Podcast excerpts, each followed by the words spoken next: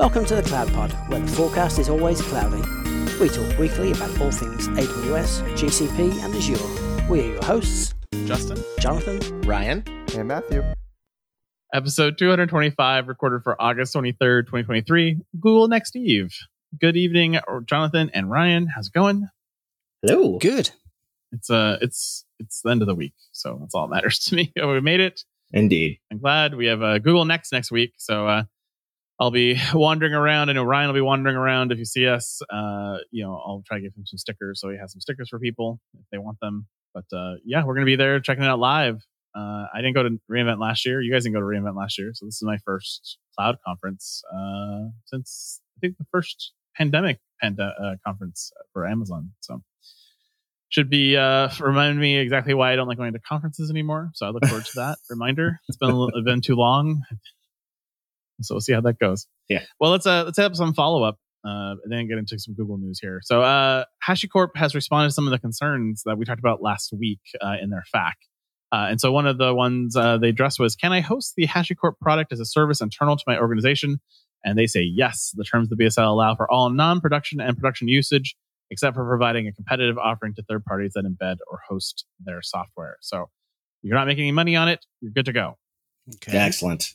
That in, that's a big one, right? Because I know a lot of people yeah. who who have, have that built into their pipeline. That one would have impacted us in our day jobs. Yeah. yeah. I mean, if they said no to that, though, I mean that that would have been uh, very strange. I, I mean, would would have been damning. Yeah. Yeah, it would have been it would have been a really bad move on their part. Uh, I, although I would have sort of enjoyed the HashiCorp people coming in being like, "Hey, you need to buy Terraform Enterprise." I'm like, "Yeah, no, I don't. I got my own thing." Like, "Oh, you're against our licenses." Yeah. Great, thanks. Yeah, appreciate that. Uh, what is a competitive offering to under the HashiCorp BSL license? They uh, clarified that, which is a competitive offering is a product that is sold to third parties, including through paid support arrangements. It significantly overlaps the capabilities of HashiCorp commercial product. For example, this definition would include hosting or embedding Terraform as part of a solution that is sold competitively against our commercial version of Terraform. And by contrast, products that are not sold or supported on a paid basis are always allowed under the HashiCorp BSL license because they are not considered competitive. Now, uh, that then you say to yourself, well, what does that mean by embedded? And they clarify that embedded also means packaging the competitive product in a way that the HashiCorp product must be accessed or downloaded for the competitive product to operate and includes source code, object code, including executable binaries for a HashiCorp product. And then they said, well, what if you make something competitive to me in the future? And this is where this one was a little gray for me. It says, if HashiCorp creates an offering in the future that is competitive with a product you're already offering in production, your continued use of the hosted or embedded HashiCorp product will not be considered a violation of the HashiCorp BSL license which doesn't really make sense to me. I'm like, well, but if you add the feature to Terraform and it's now competitive, like is that on the version that you drop the new feature or is that forever? Like it's a little gray there. So that one's a little strange. I think the you know, the I think this is the right response, right? And I know that I, am probably in the minority of being sort of appeased by this uh, in the community because I think that the the torches and pitchforks will not go away. But uh, you know, like what this does is allow if there's any kind of gray area in the future, allows for litigation.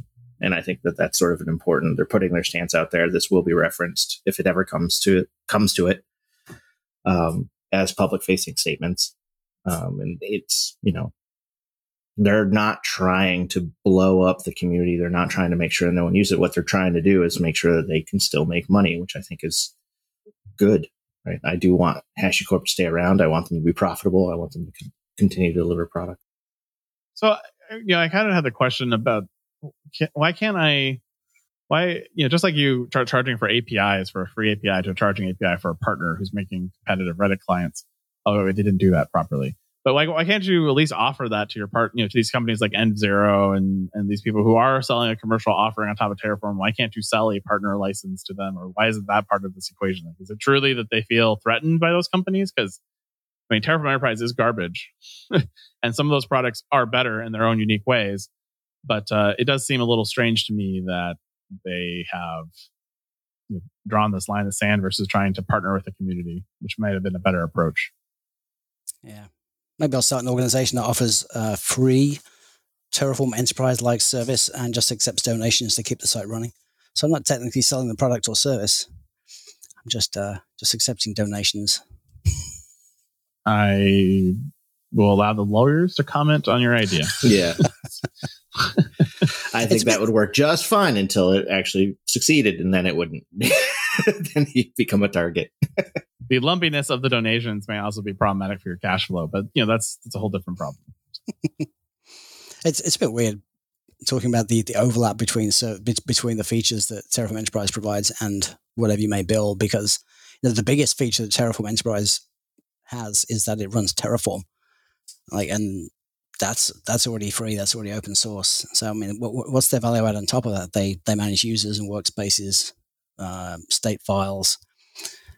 I mean, it's pretty typical for an enterprise offering to be primarily focused on RBAC, right? Like, and that's there's a reason for that, and that's because the, the market dictates that, right? Bigger companies with with money and resources want that. So, I, but you get don't you get the isn't that how you get the paid competitive to OPA, which I'm forgetting the name of at this moment? is it Sentinel? Sentinel, Sentinel. yeah.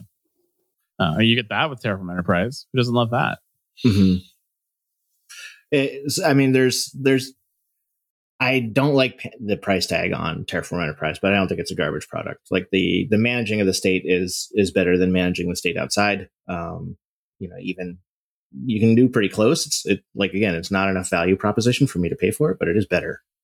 Um, Sentinel, not so much. Uh, you know, but they're also allowing more hooks to be able to run your own uh, open policy agent and stuff. You don't have to use Sentinel, which is that was the big thing that I hated forever.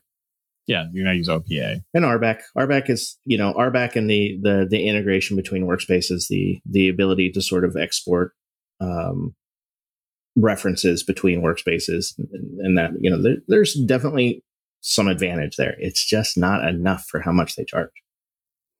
Yeah, I, I think the future is going to be within 12 months that the Open Terraform Foundation or whatever they, whatever they're going to call themselves will or will be providing a Terraform Enterprise like uh, layer to manage Terraform anyway, mm-hmm. just as happened with uh, OpenSearch. So yeah, no, I, yeah, this appeals this this appeals to me. There, there, but I don't think it will to the the masses. I think that you know people are still this is going to be a shot across the bow it's going to cause a whole bunch of fear and so people are going to do take action to make themselves feel more secure with their offering and so that and that means forking it and we'll see if that happens the interesting i was you know sort of thinking about it it's kind of like the best of both worlds for hashicorp in some ways because if you if they fork OpenTF and they say, look, that's the new thing, and they're doing development stuff, like there's nothing that prevents HashiCorp from also taking from OpenTF and putting it into commercial.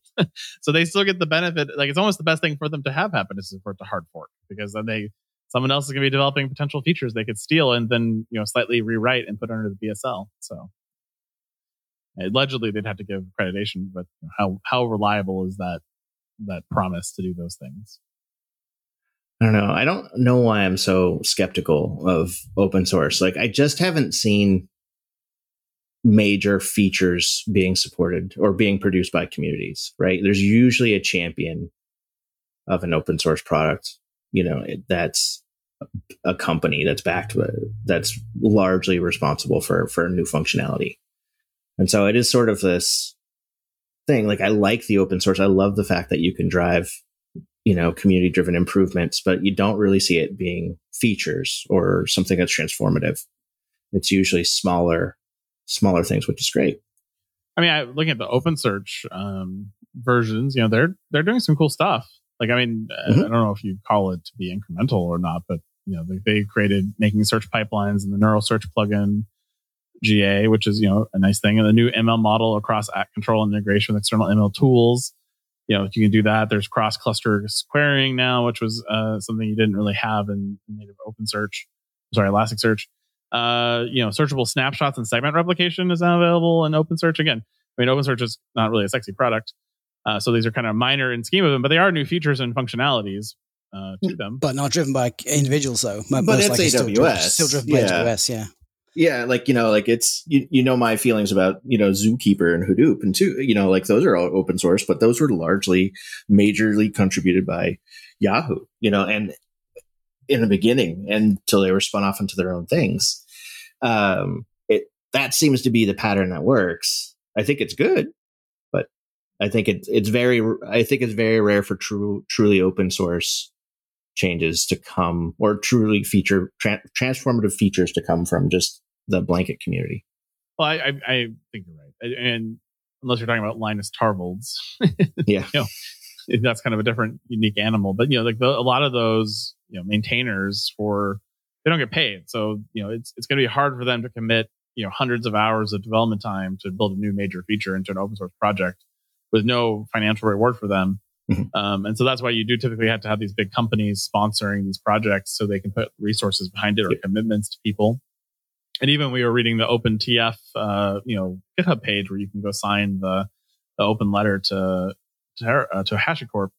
You know, people are, you know, there are several companies that were like, we're committing to, you know, paying for four full time developers for mm-hmm. three years, you know, as part of their commitment. Um, so you know, again, it, it's just one of those. Yeah, it, it does sell these companies, but they typically have to have a benefit that supports their need. And you know, if you're not publicly traded, trying to desperately chase growth in the market, you know, a more privately held company can be successful with a truly open source product as long as you're okay. Not, it's not going to be a major billion dollar company. It's going to be a nice, you know, sustainable company that probably pays its bills and isn't huge and doesn't have a massive staff of people. And, you know, that's anti capitalism. So why would we want that? Mm-hmm. that's just the reality of it. So HashiCorp has to get those growth. They had to get that profits. They got to change the licensing model to do that because Otherwise, those companies are eating at their heels, and that's that's a degradation to growth. Yeah, and conversely, OpenTF will will only succeed if there's enough of that sort of corporate sponsorship where people are willing mm-hmm. to invest in it. You know, and and hopefully they will. You know, I think competition's great. I think it'll build it'll derive a better product in the end. Agreed. All right, let's move on to AWS, who had one announcement that I thought was worthy of our discussion, uh, which isn't that really that worthy, but uh, the EPYC processors have come to HPC. So if you're one of the you know 50 companies that need a real true HPC 7A instance cluster type for HPC workloads, uh, which you're probably not, you're probably just bastardizing it for AI and ML at this point. Uh, that's now available to you. Uh, all of the four configurations of this server are the same price, so I don't really know why you would just pick the biggest one. But it's seven dollars and twenty cents an hour, or fifty two fifty six uh, a month in costs for AWS uh, HPC 7A instances. Uh, so big servers, low latency, HPC for the win.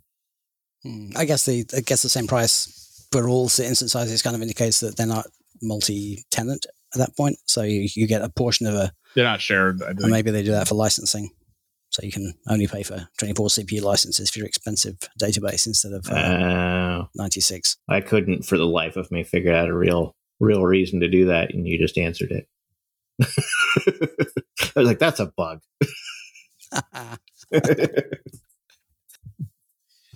All right.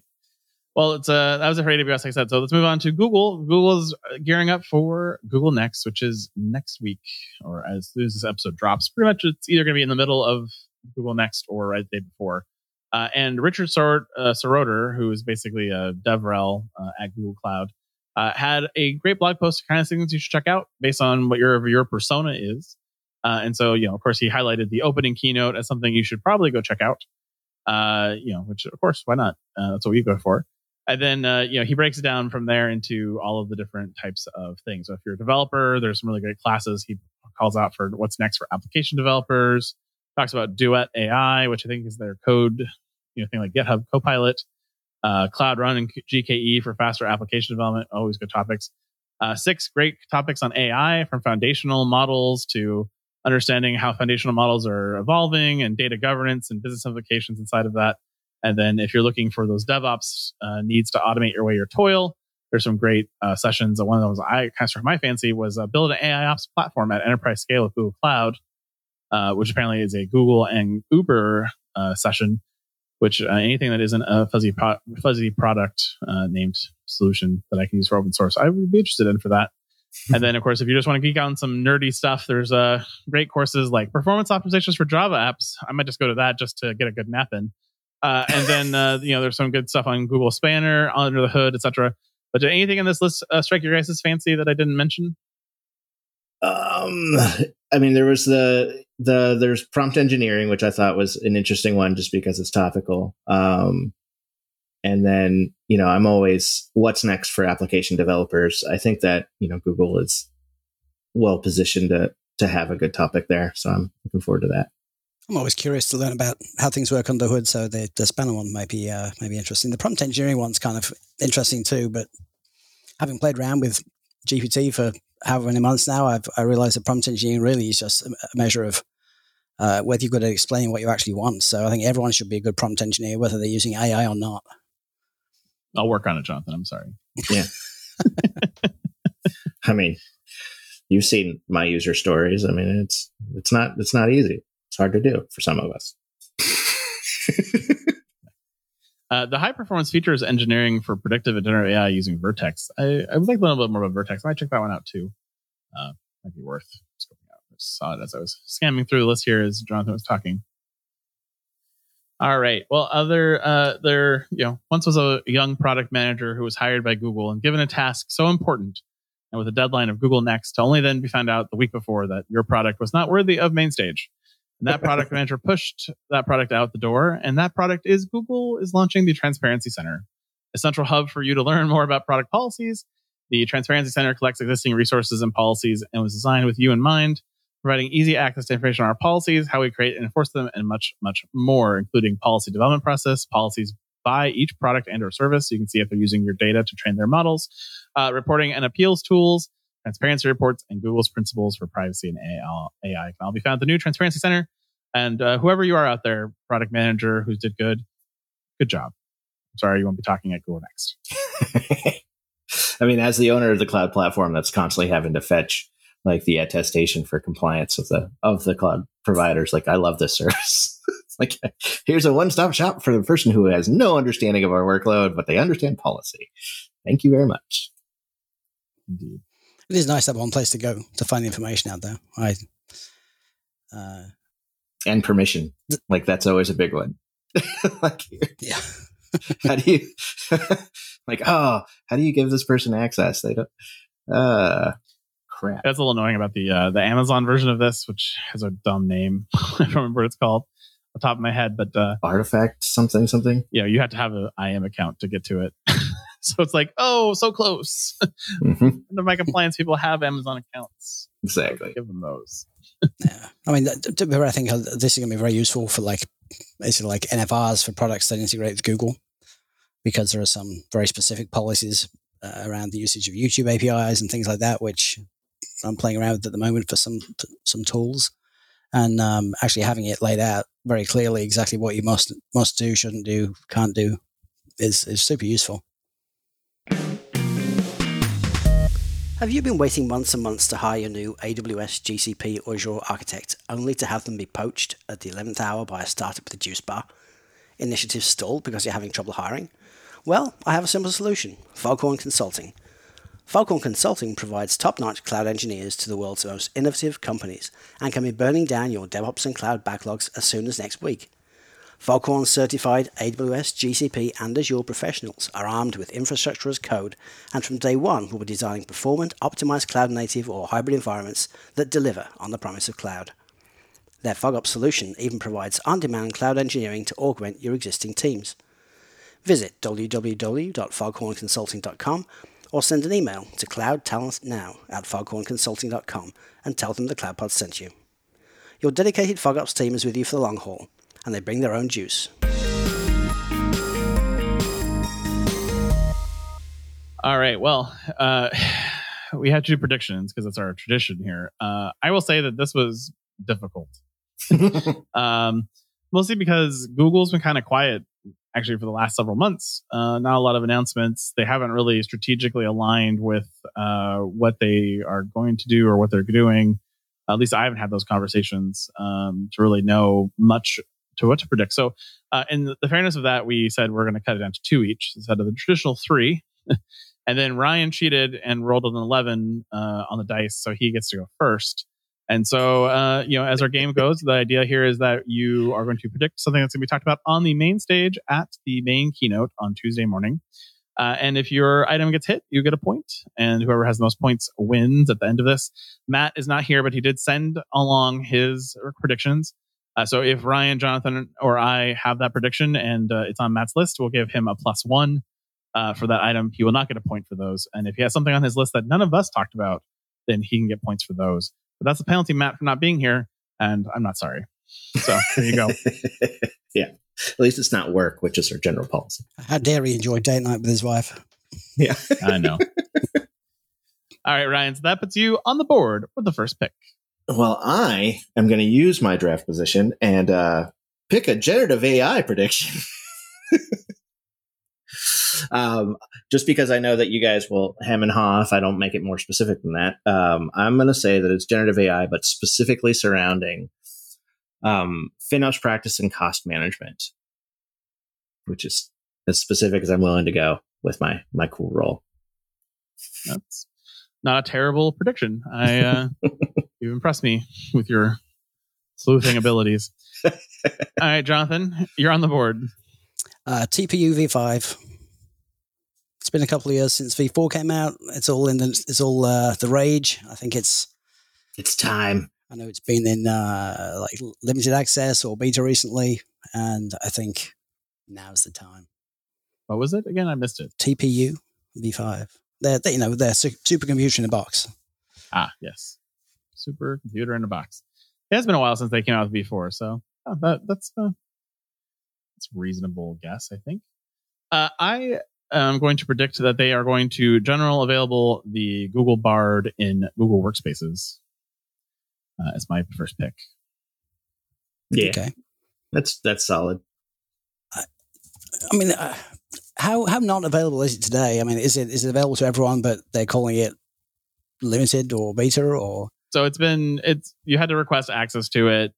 Uh, I would say it's limited preview right now. Uh, They're not being very picky at this point to uh, get you into the beta, but it's not general available, and I I feel they're going to do uh, something around it. I mean, if you if you wanted me to be more pedantic and more pessimistic about it, I would say maybe we'll see a new a new generation of the LLM around it, but I'm not going to take that because Okay. I'm going to keep it restricted to workspaces with GA.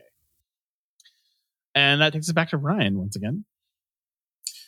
Uh, and this is where you can see me struggle for predictions. Um, I, I really had difficulty trying to find even a second one. And so my prediction um, is that they are going to announce a networking feature that only supports IPv6. Oh, that's very specific. Mhm. Jonathan, your second pick? My second pick is that the new generative Bard like technology will see further integration into things like contact center AI or retail AI to improve their natural language abilities and, um, you know, further reduce the reliance on already low paid call center workers. Well, that's uh that's very capitalistic of you as well. Generative AI for contact center, and what was the second part? I'm sorry. Contact center and or retail AI. Retail AI. All right, great. Uh, now I'm sort of scraping the bottom here, and so uh, I decided to go on the negative side pick for my second pick, uh, and I'm going to say they're not going to announce anything new. On one dollar. Uh, and I'm going to go with that because I was looking at the last two years of Google Cloud Next, and they didn't really announce anything on main stage for either of those two Next. And you know, so the question is, have they truly turned Google Next into a just a learning conference where they don't feel that making announcements makes sense? Uh, which I would be shocked about. Um, Or are they, you know, or was just sort of a pandemic thing and they felt like it wasn't appropriate for the virtual sessions and it was just easier to just release press releases during the event and people will get the same coverage and news about it that way. In my opinion, this is probably a dud pick because I think you, you can't have an in person conference of this size and not announce something on main stage. I think that would be a mistake. But I'm going to take it anyways because maybe I'm wrong. That's funny. I'm going to let you into a into a secret now. I did have, I was I was hoping for TPU V5 because you know it's kind of in line with their product cycle for that uh, product. But to generate my predictions, I asked Bard to pretend it was 2024 and looking back, what were the most important announcements of Google Next from 2023? Nice. In the hopes, in the hopes that maybe some training material had been used, which included Yeah. some internal documentation, or or I trolled the website, which isn't public yet, or stuff like that. So we'll see. Ah, hey, that's just good tactics, man. I can't even fault you for that. Yeah, I'm going to try to squeeze the account team, but they were very unhelpful.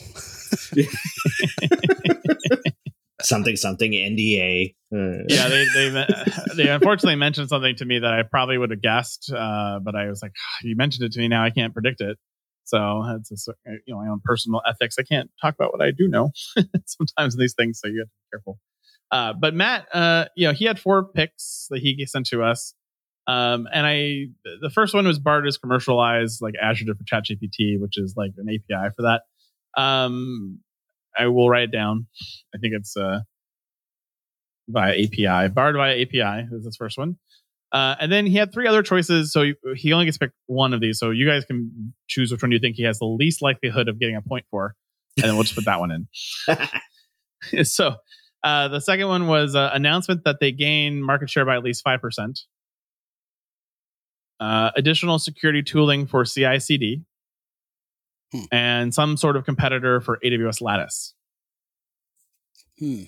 I think that you know, it, typically I get zero points in my prediction, so I should pick the one I think is most likely to be announced, which is the least likely to be announced, right? I mean, that's that's like well, I knew that she knew, so I knew that I was going to, you know, that's that's that game. So I, I mean, you can go down that path if you want to. yeah. So my vote is for security tooling around CI/CD. I sort of like that one too because I that one gives me a little. I'm like, oh, that'd be nice if they did that, but also yeah, yeah. they're never going to do that. So yeah. that's sort of where so I was sort going. Of like I kind of, yeah. Right, what, uh, Jonathan, are you agreeing on that one, or do you have another one you like better? Uh, I don't think any of those can be announced. Maybe we should give ourselves well, extra points for, for predicting that, that he was wrong. uh, see, again, this is why you need to be here. Mm-hmm. Uh, competitor. I am, I'm putting these in gray. So we'll document them for posterity's sake, but he'll get no points for them. The, the Bard via, via API, I might throw him a bone a little bit and say Bard is what they call the, the offering they have today. I don't think they'd call it Bard if it was integrated with. with I hope not. I mean, that, honestly, I hope they don't call it Bard. So I'm, I'm terrible maybe, name. Maybe we'll be be nice to Matt and say a large language model available via API rather than Bard specifically. I'd I'd much rather argue that if he get if, if there's close to that and then not give him the point. I'm also okay with that as well. I like I like Ryan's idea better hey, like we're gonna need all the help we're gonna get if someone's gonna win this competition this time because like we haven't seen a Google Next in years in person, so who knows what we're gonna get? Should be uh should be fun. COVID probably. yeah, yeah so that's, a, that's a possibility. Oh hell, I could have had that as one of my predictions. yeah, that's pretty good. Uh, all right, so for a tiebreaker tie on this, yeah, who's the one who's going to get COVID now? No, uh, so the uh, the tiebreaker always is how many announcements were made on main stage, uh, and uh, so this is in reverse order. So Matt's not here, so you've ruined it. You've already selected zero. You can't get two. I I did, but if yeah. you know if it's one and I say one now, then I would you know this is Price of the Right rule. So yeah, you're right. One would be a great answer, but I'm not going to do that. I'm going to go with six. so this is in reverse order, and Matt's not here. Uh, and then if Matt is tied, he just loses by default because he wasn't here. Uh, Jonathan, what how many do you think are going to be? New new products or new features of products or both?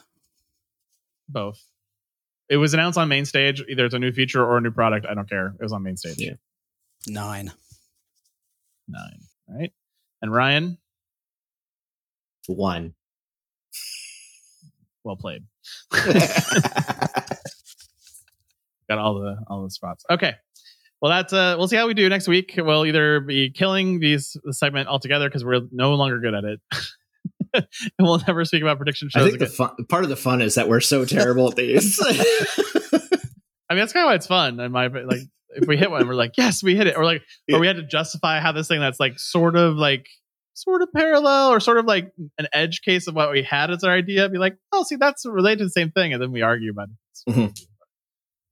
But when we lose, I, I, think it's more a reflection that the the, uh, the, the cloud providers aren't listening to what we want. I think that's absolutely right if they were more customer obsessed, obviously.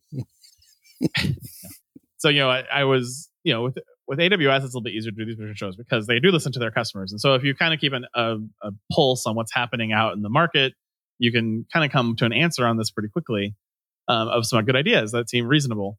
The problem with Google is they don't listen to anybody but themselves, and so you know, like what I really would like from Google to announce at Google Next is like, hey, we're going to start investing in higher level services uh, and more managed services, like hey, a Kafka for Google Cloud uh, competitor. I'd love to have that. I'd love to have um, you know some other uh, GraphQL type options they don't have today. I would love to have um, you know other security managed services they don't have beyond DLP, which is nice they do have that one. But uh, you know, like there's a lot of managed services and things that I would like that Amazon has. Like, I'd love a SFTP solution. Uh, that'd be great. I'd love it. I'd use it right away. Um, these are all things that I just don't have any hope that Google will actually do. In my research for this, I went. I was going through the the Google Bug Tracker, um, as their feature requests are publicly accessible, um, and I so I, I compiled a list of like just gripes that are just basics that you know I think they should have, and I'm surprised they don't you know, like there's, you know, there's the uh, ability to move around floating IPs between compute instances. There's labels and label inheritance across, you know, attached disks and other um, sort of VM components, like just stuff that's been around for a long time that's makes just ease of use a big deal.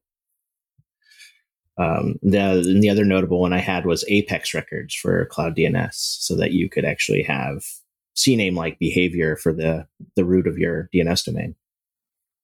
Ah, yeah, that'd be nice. Oh, we, yeah. we should have like an, an, honorable mention section like we usually do. I, if we if we were going to do that, I think um, uh, V5 of the Google Terraform provider. Hmm. Hmm. Interesting. All right. Well, then our final story for this week, because uh, we're all going to go drink heavily probably and sleep. And our final story comes from Azure this week with the uh, Azure Blob Storage Cold Tier now in general available. Uh, I always thought blobs were uh, cold. That was kind of my, my, assumption that you know you see the blob movie and you're like, yeah, it looks like it would be cold. Uh, Azure Storage Cold Tier, though, is an online tier specifically designed for efficiently storing data that is infrequently accessed or modified, all while ensuring immediately availability. The nice part about the cold tier is that it is least easy to use as the hot tier with all APIs, SDKs, Azure portals, PowerShell, CLI, and Storage Explorer supporting the cold tier natively. And I have a quote here from David Ngo, uh, Chief Technology Officer at Commvault. Commvault is committed to ensuring customers can take advantage of the latest advances of Azure Blob Storage for their enterprise data protection and management needs. We are proud to support cold tier as a storage option with Commvault Complete and our Metallic SaaS offering later this year. That's nice. Appreciate that, David so much worse when blobs are warm or hot. Like, yeah, ugh. it would be disturbing, ugh. wouldn't it? Yeah. I have nothing interesting to say about storage. we, we we outdid storage last week at Storage Day. I think Jonathan's still mad at Windows. Yeah. All right. Well, that's another fantastic week. We'll see you at Google Cloud next. If we see you there, say hello. And uh, we will see Jonathan uh, back here next week to uh, see how we did with hopefully Matt. Yep. Yeah. see you later. Bye, everybody. See ya. And that is the Week in Cloud. We'd like to thank our sponsor, Foghorn Consulting. Subscribe on iTunes or wherever you get your podcasts and tweet us your feedback at hashtag thecloudpod. Or join our Slack channel, go to our website, thecloudpod.net for sign up instructions.